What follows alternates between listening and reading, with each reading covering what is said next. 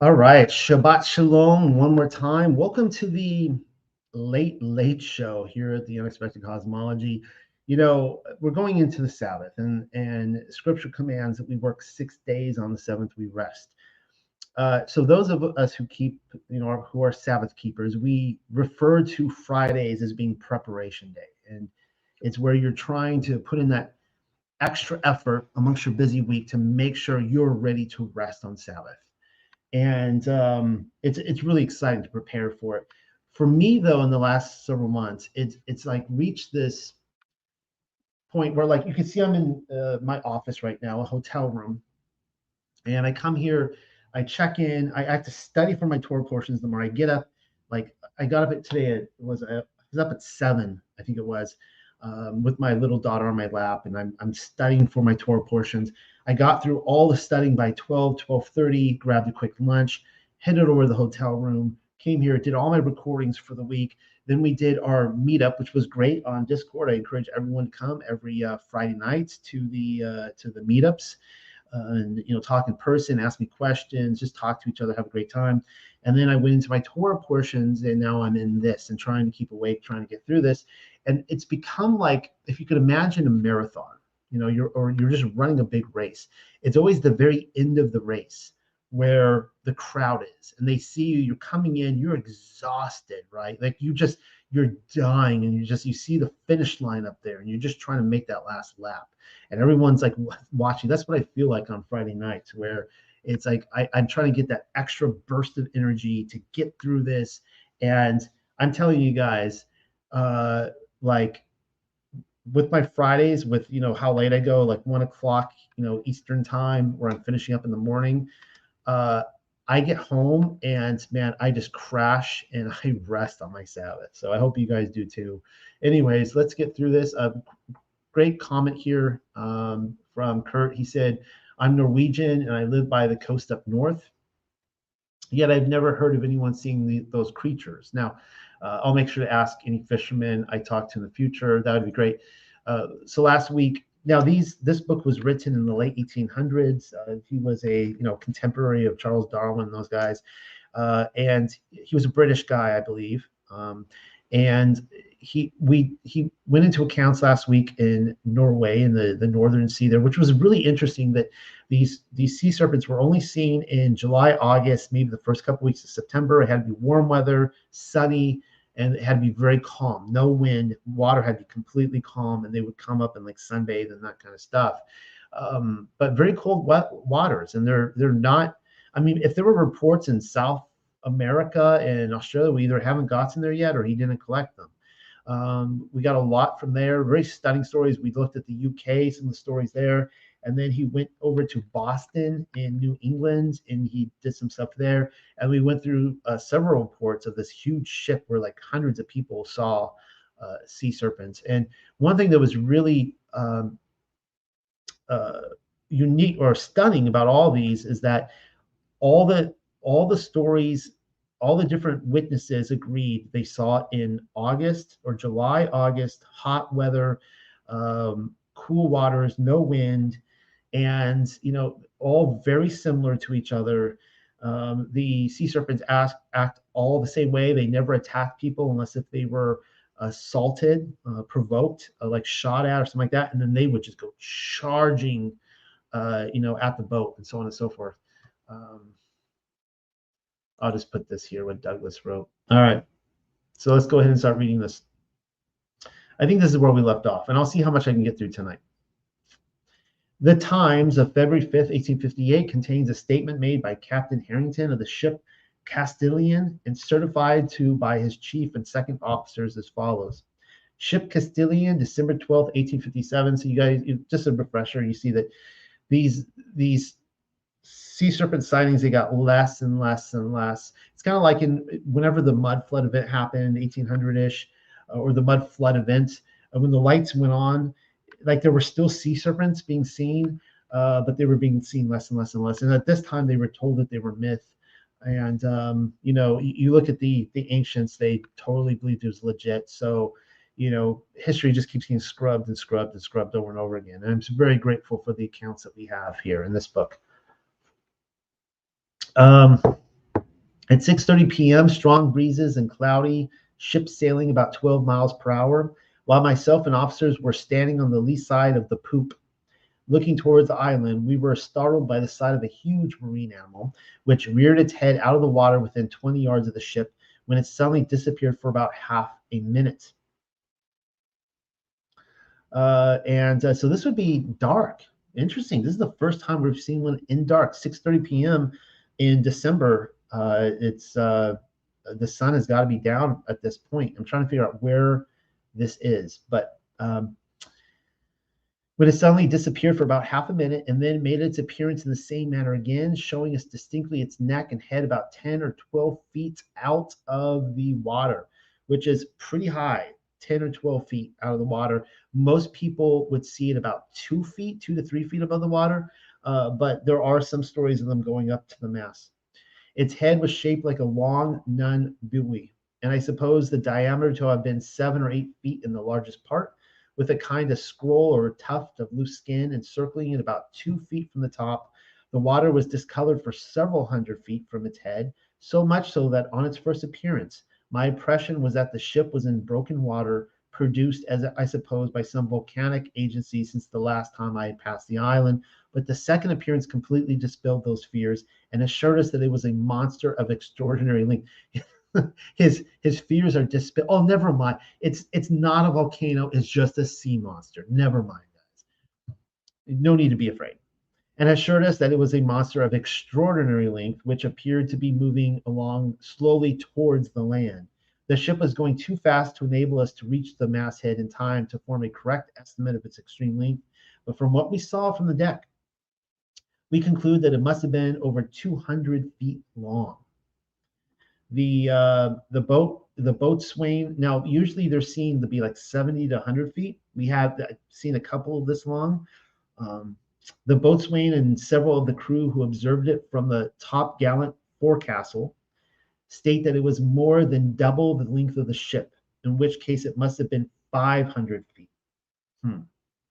by be that as it may i am convinced that it belonged to the serpent tribe the serpent tribe it was of a dark color about the head and was covered with several white spots.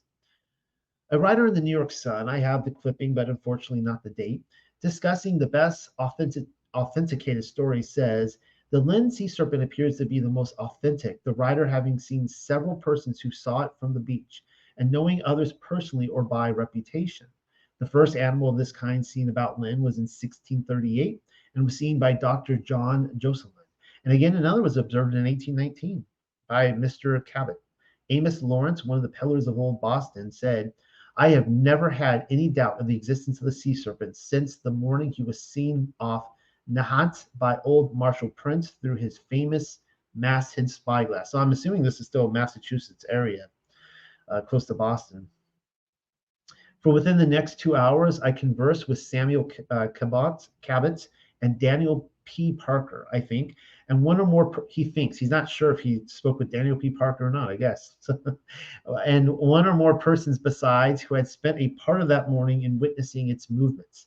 In addition, Colonel Harris, the commander at Fort Independence, told me that the creature had been seen by a number of his soldiers while standing sentry at early dawn, some time before this show at Nahant and Colonel Harris believed it was it as firmly as though the creature were drawn up before us in State Street, where we then were, where we then were. Such is the history of the Lynn Sea Serpent. And the following is an extract from the report of the Linnean Society of Boston, made by Dr. Bigelow from F.C. Gray.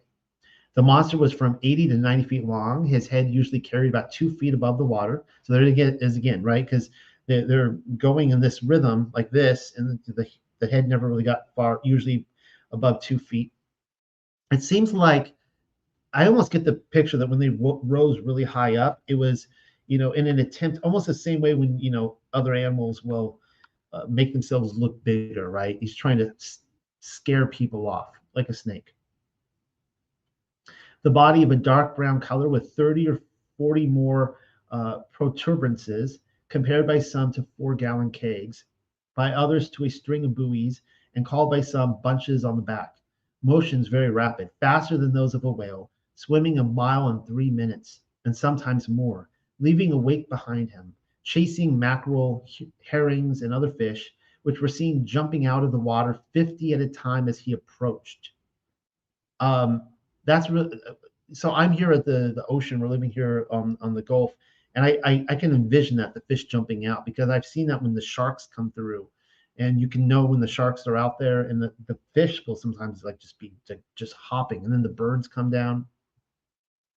He only came to the surface of the sea in calm and bright weather. A skillful gunner fired at him from our boat and having taken good aim felt sure he must have hit him on the head. The creature turned towards him then dived under the boat and reappeared a hundred yards on the other side. In february of 1846 the letter was printed in the various newspapers signed by captain lawson giving a description of a monster snake seen by him from his vessel off Cape Charles and Henry.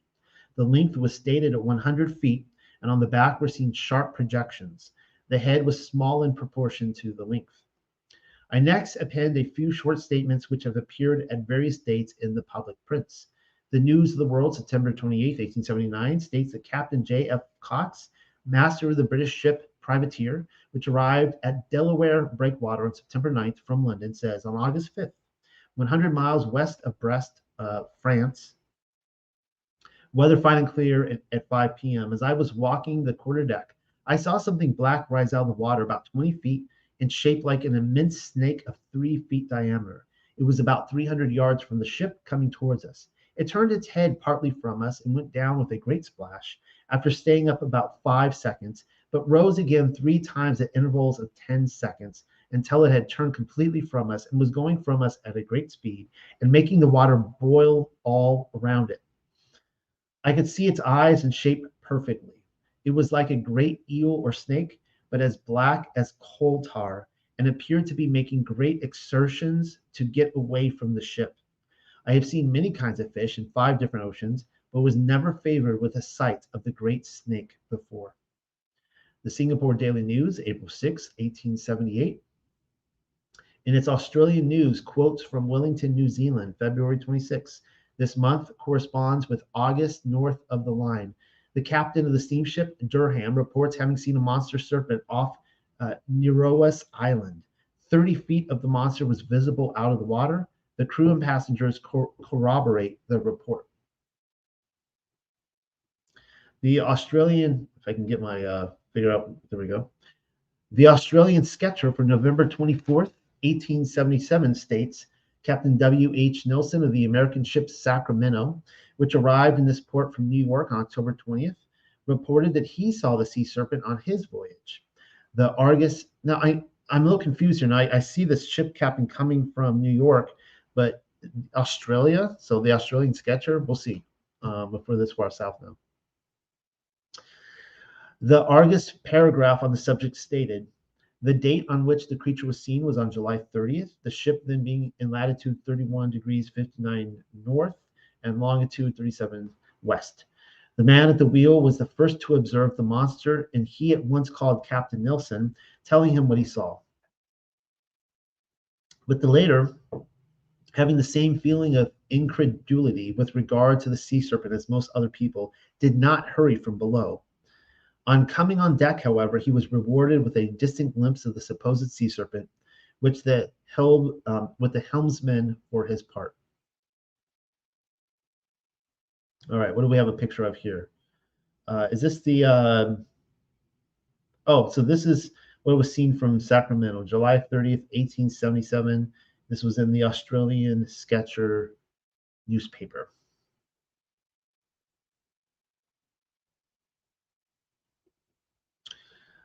Uh, okay, so where were we? Um, okay, so which the um, helmsman, for his part, uh, declared he saw quite plainly. Some 40 feet of the monster was alleged to be observable.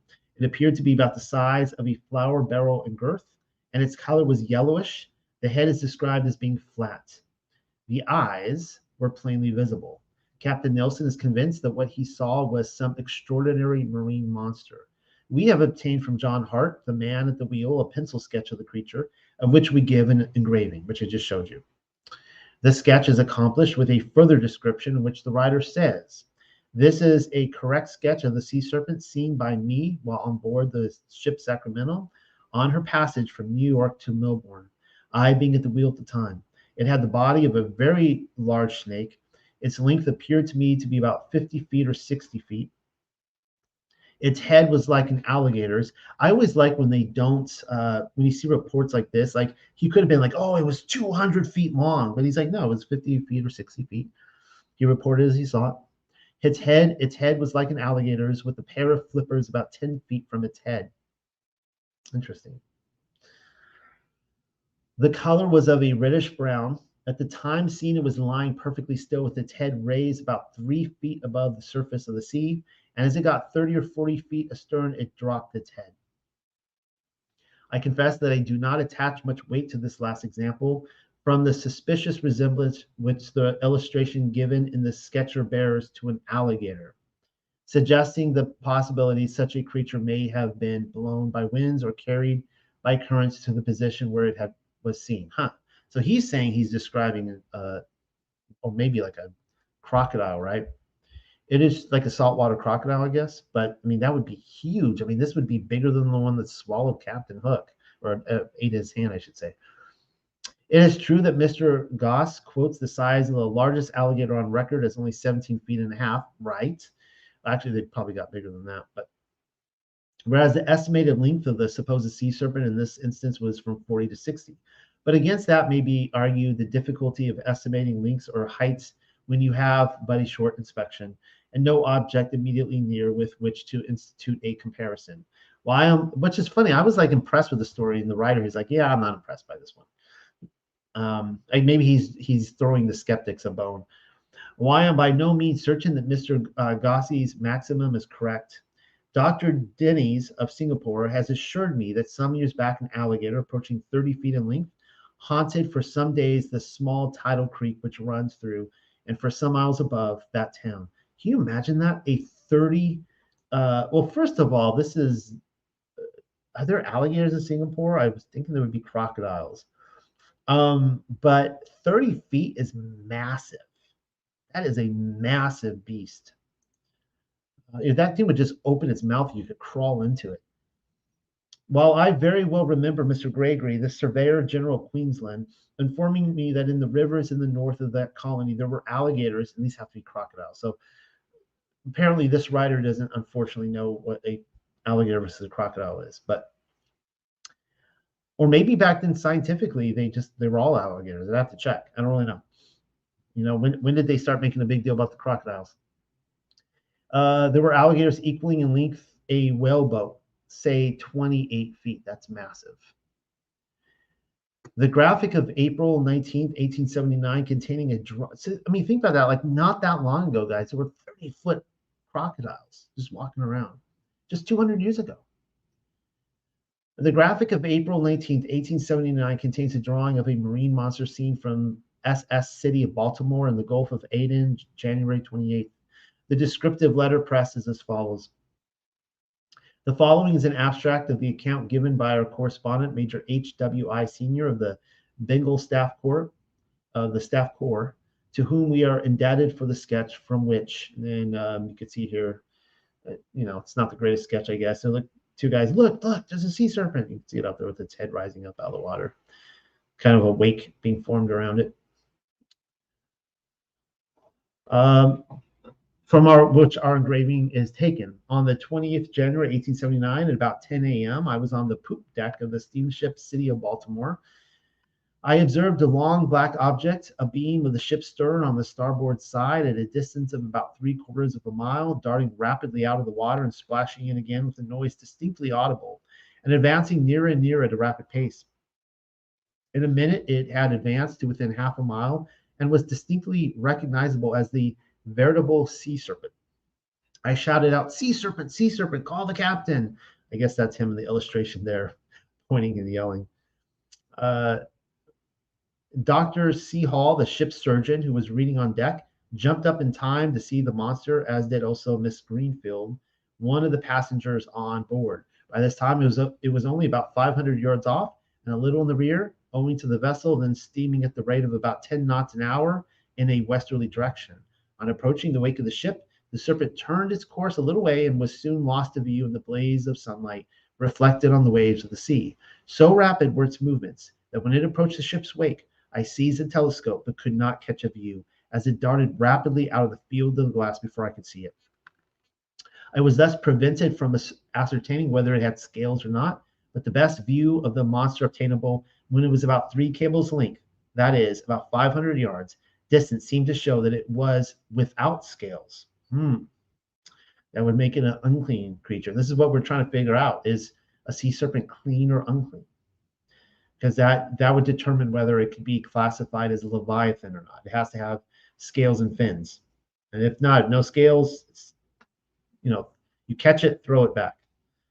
I cannot, however, speak with certainty.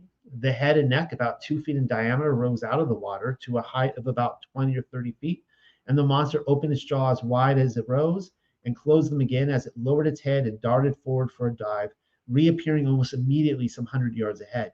The body was not visible at all and must have been some depth underwater, as the disturbance on the surface was too slight to attract notice, although occasionally a splash was seen at some distance behind the head.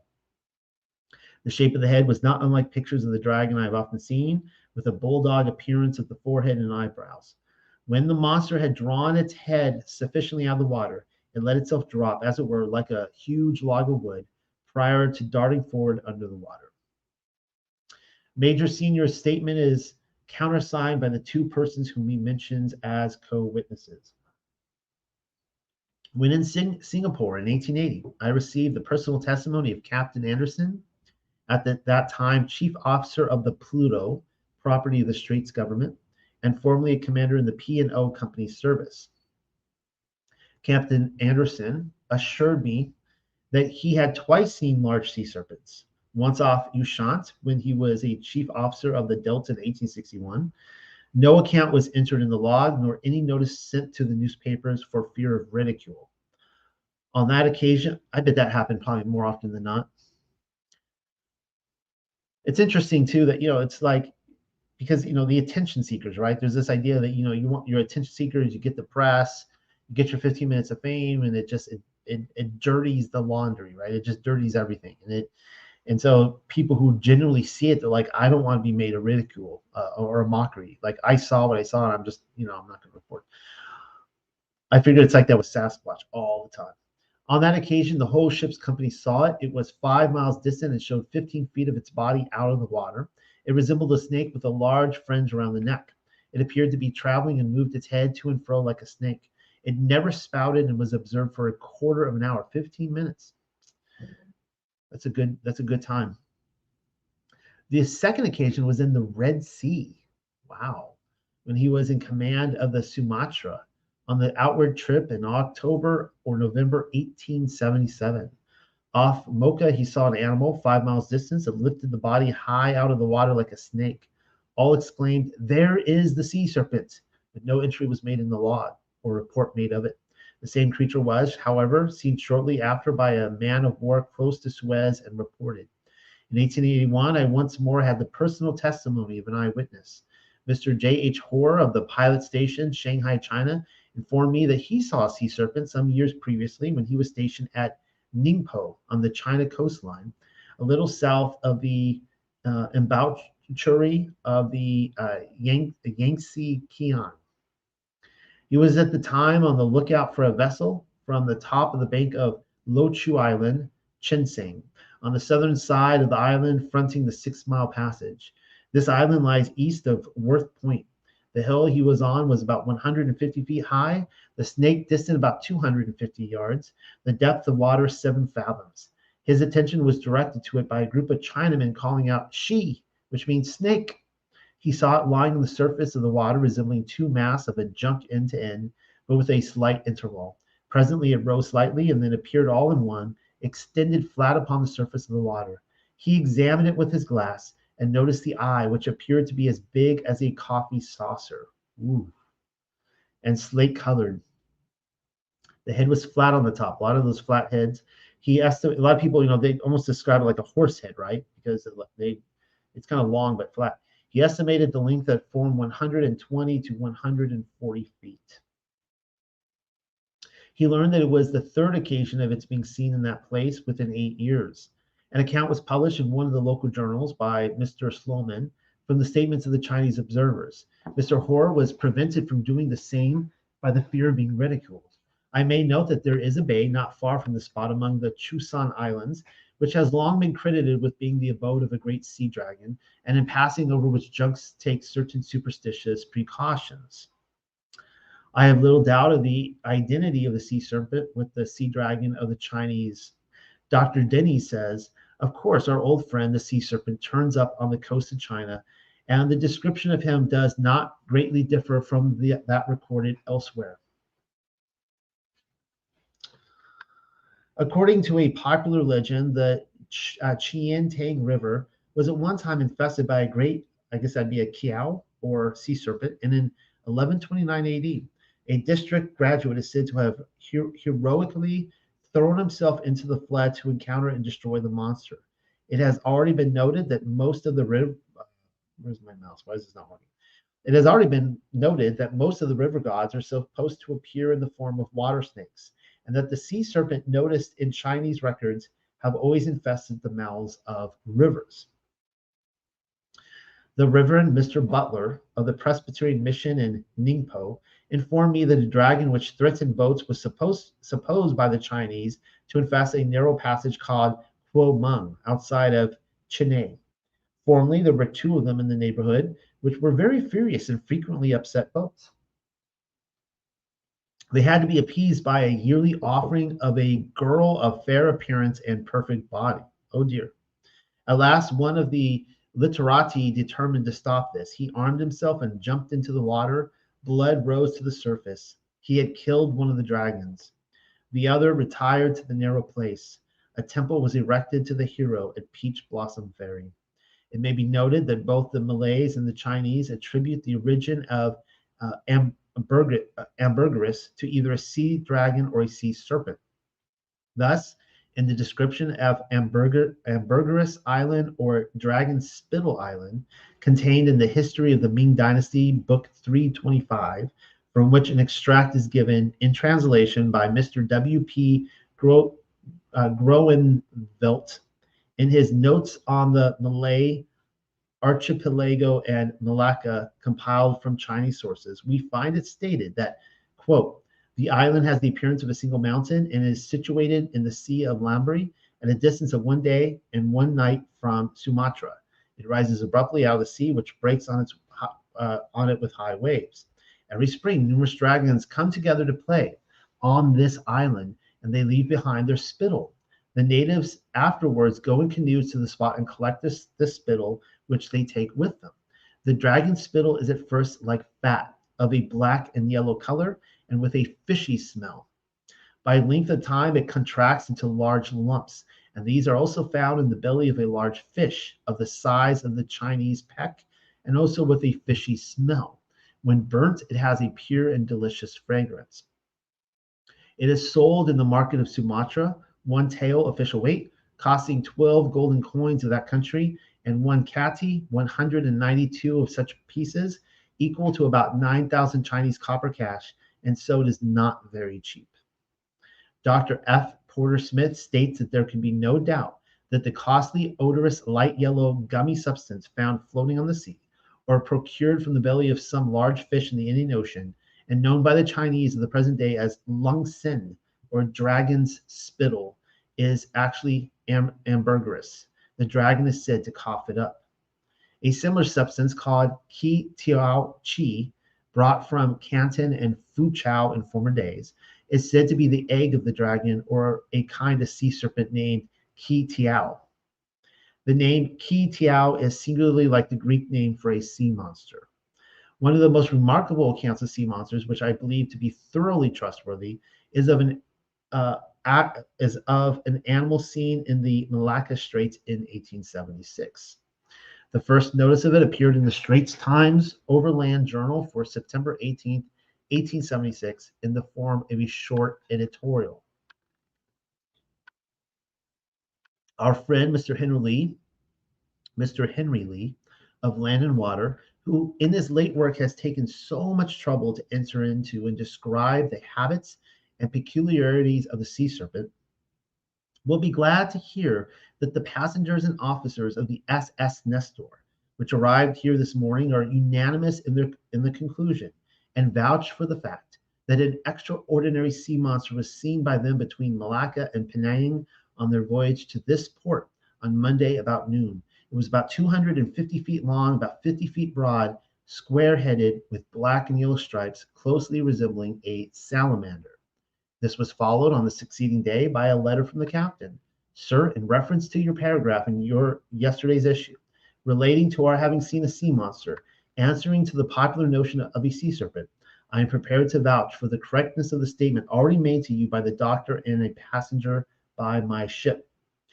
Being on the bridge at the time about 10 a.m., with the first and third officers, we were surprised by the appearance of an extra, extraordinary monster going in our course at an equal speed with the vessel.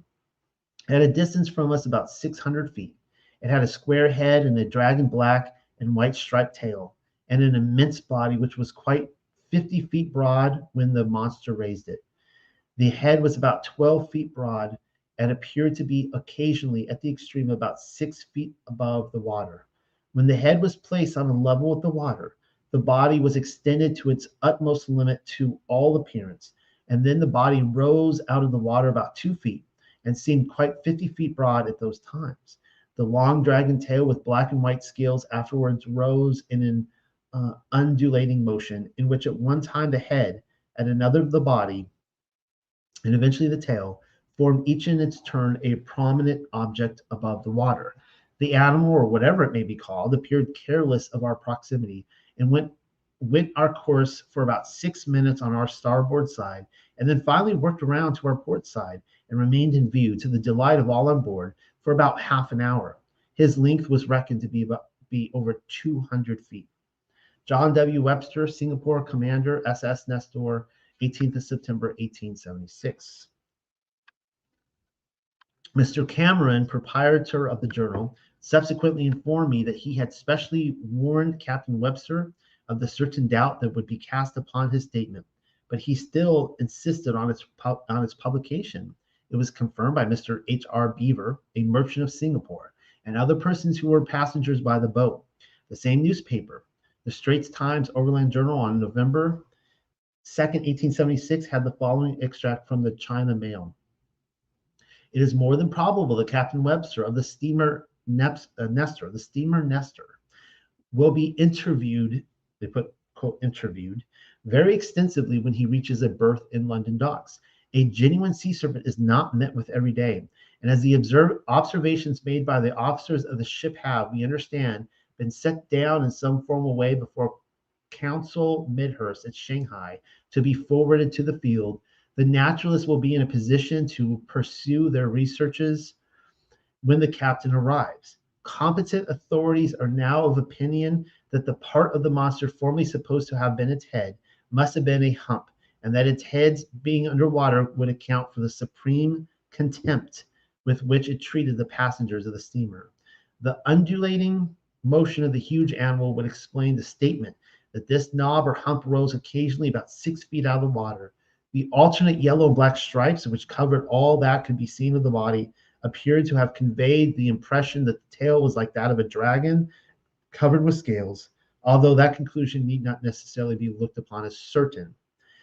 If they everyone wants to know if they have scales, and they're like, yeah, we think it has scales, but we're not sure. If the head of this unknown shape was actually underwater, then the length becomes proportionately greater. It was over 200 feet long before. It must now be regarded as measuring, say, 250 feet, which, with 45 or 50 feet being, gives a leviathan of something like the dimension of an old-fashioned frigate. A correspondent of the Celestial Empire of Shanghai wrote this uh, thus to the journal Sir, if it is true that one of those who observed the marine monster from the Nestor is still here, it is very desirable that he should give some fuller account of what he saw. Only a, schol- a scholiast, or a scholar, I suppose, will deny the possibility of such a beast. And Professor Owen himself has remarked that the only absolutely incredible part of the account of those who have seen it is the statement of its vertical sinuosity, which is impossible to any of the serpent tribe. The monster seen by the Nestor, however, was probably one of the uh, uh, the father of all the turtles, as he is fitly called by the natives of Sumatra, who fully believe in his existence and to whom he occasionally appears. Indeed, Baumgarten, in his Malaysian, published in Amsterdam in 1825, in 1829, excuse me, describes the monster and estimates its length and breadth at 120 and 30 cubits, respectively, measurements which agree very nearly with those given by Captain Webster. Baumgarten adds that it is a general belief in Sumatra that whosoever sees him will die within the year. This, he says naively enough, I have not been able to prove. Mr. David Aiken of Singapore wrote to the Daily Times as follows Dear Sir, like many others, I have been astonished at the dimensions given by you of the sea serpent. They are certainly enormous, and they far surpass anything I have ever seen or heard of. The largest snake ever I authentically heard about was one which passed between the surveying brigs Krishna and Mix when under the command of Lieutenant Ward of the Indian Navy when surveying off the coast of Sumatra about the years 1858 and 1859. This monster passed by the brigs one sunny morning when they were moored somewhere opposite Malacca. Its length was variously estimated at, at from the length of the Krishna to 100 feet. 60 feet was the moderate length set down for its frame. In or near the same place, another monster had been seen by a previous surveying party. Mr. Stephen Cave, MP uh, for Shoreham in 1861, communicated to Mr. Uh, a short statement which throws some light upon the food of the monster. It is in the form of an extract from his journal written during a voyage to the West Indies in 1846 as follows. Thursday, December 10th, off Madeira on board RMS Thomas, or second, I thought I was going to say the RMS Titanic. I don't know why. Maybe it's getting late. Made acquaintance with a Captain Christmas. That's a fun name, Captain Christmas of the Danish Navy, a proprietor in Santa Cruz and holding some office about the Danish court. He told me he once saw a sea serpent between Iceland and the Faroe Islands. He was like, so fascinating how they're like in these tropical environments like China and then um, all the way there in Iceland too, in Norway.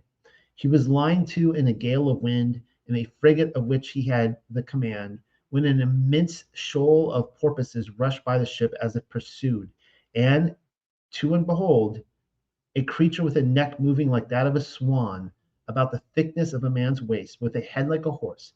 Ray, there's a head like the horse again. Raised itself slowly and gracefully from the deep, and seeing the ship, it immediately disappeared again, head foremost, like a duck diving. He only saw it for a few seconds. The part above the water seemed about 18 feet in length. He is a singularly intelligent man, and by no means one to allow his imagination to run away with him. That's the first time I think I think that we've seen them hunting porpoises, which would make total sense. Uh, they would, you know, go for something that big if they could, right? Witty journalists had a good time over the publication of the story "The Serpent Seen by Captain Drevar," with which I shall wind up my list of apparitions. As will be seen, however, the captain stuck manfully to his guns, and I, for one, am of the belief that he really saw the incident which he narrates. I have not met the captain himself, but I did in Singapore meet with many who had heard the whole story from his own lips and whose impression was that he was a truthful man. All right, the uh, the uh, uh, bark Pauline sea serpent, the Pauline sea serpent, to the editor of the Calcutta Englishman. Sir, as I am not sure that my statement respecting the sea serpent reached the Shipping Gazette in London, I enclosed a copy that may be interesting to your numerous readers. I have been sent plenty of extracts from English papers, nearly all of them ridiculing my statement. I can laugh and joke on the subject as well as anyone, but I can't see why people can't fairly refute my statement, they should use falsehood to do so. The Daily Telegraph says the ribs of the ill fated fish were distinctly heard cracking one after the other, with a report like that of a small cannon.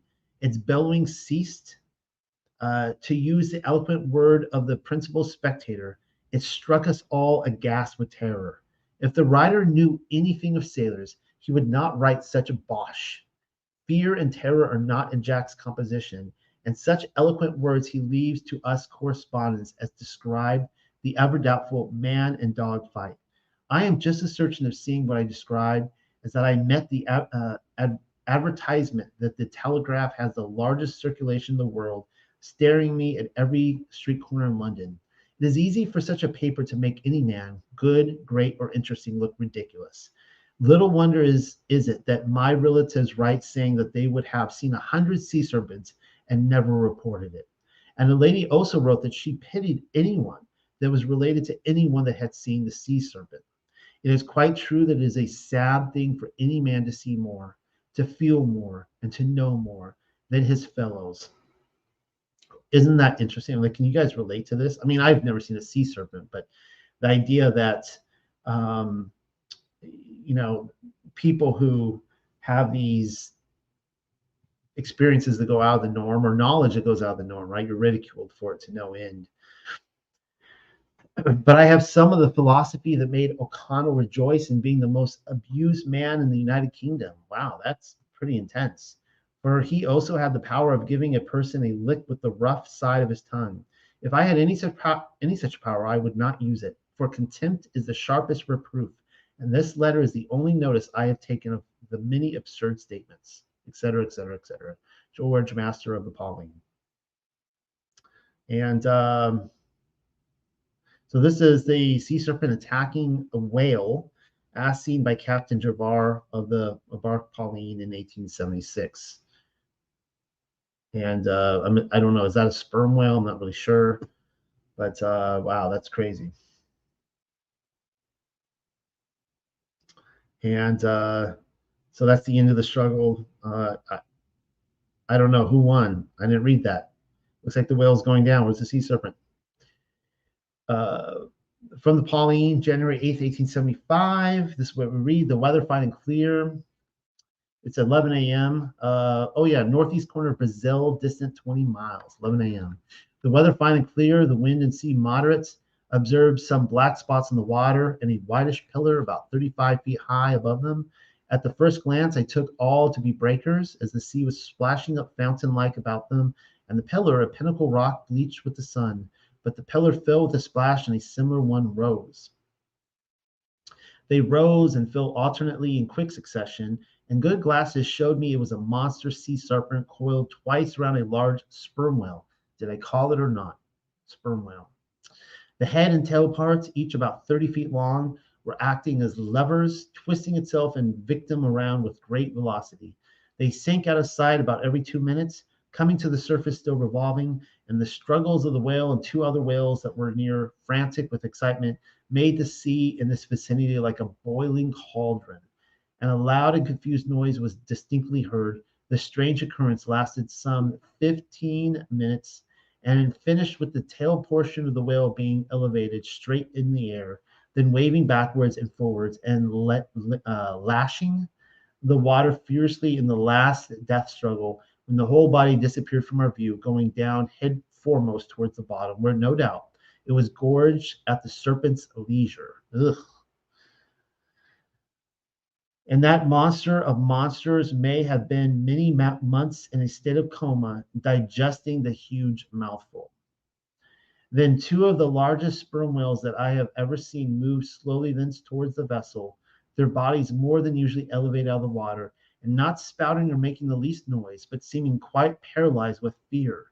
Indeed, a cold shiver went through my own frame on beholding the last agonizing struggle of the poor whale that had seemed as helpless in the coils of the vicious monster as a small bird in the talons of a hawk allowing for two coils round the whale. I think the serpent was about 160 or 170 feet long and seven or eight in girth. It was in color much like a conger eel, and the head, from the mouth being always open, appeared the largest part of the body. I think Cape San Roque is a landmark for whales leaving the south for the North Atlantic. I wrote thus far, little thinking I would ever see the sea serpent again.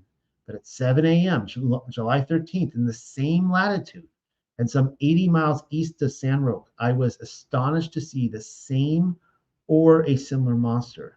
It was throwing its head. Um, it was throwing its head and about 40 feet of its body in a horizontal position, out of the water as it passed out onwards by the stern of our vessel. I began musing why we were so much favored with such a strange visitor, and concluded that the band of white paint, two feet wide above the copper, might have looked like a fellow serpent to it, and no doubt attracted its attention. While thus thinking, I was startled by the cry of, There it is again! And a short distance to leeward, elevated some 60 feet in the air, was the great Leviathan, grimly looking towards the vessel. As I was not sure it was only our free board it was viewing, we had all our axes ready and were fully determined, should the brute embrace the Pauline, to chop away for its backbone with all our might. And the wretch might have found for once in its life that it had caught a tartar what this in a Connie Tartar. I was not waiting for. I was not expecting that. Hmm. This this statement we had a Tartar sighting. Everyone, this statement is strictly true, and the occurrence was witnessed by my officers, half the crew, and myself. And we are ready at any time to testify on oath that it is so, and that we are not in the least mistaken a vessel about three years ago was dragged over by some sea monster in the Indian Ocean. George Drevar, master of the Pauline, January 15th, 1876. Captain George Drevar of the Pauline appeared on Wednesday morning at the police court, Dale Street, before Mr. Raffles, Stipendiary magistrate, accompanied by some of his officers and part of the crew of the of the bark when they made the following declaration.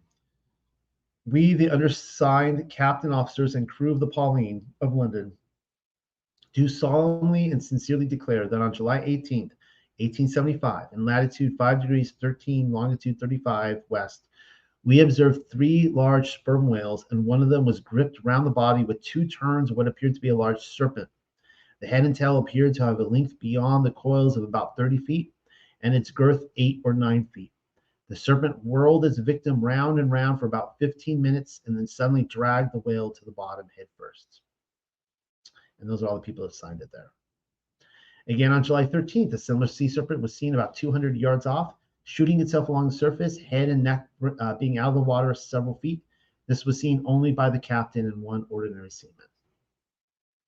A few moments after, it was seen elevated some 60 feet in the air by the chief officer. I mean, this would go up to the, the crow's nest. I mean, that would just, that had to be terrifying to see.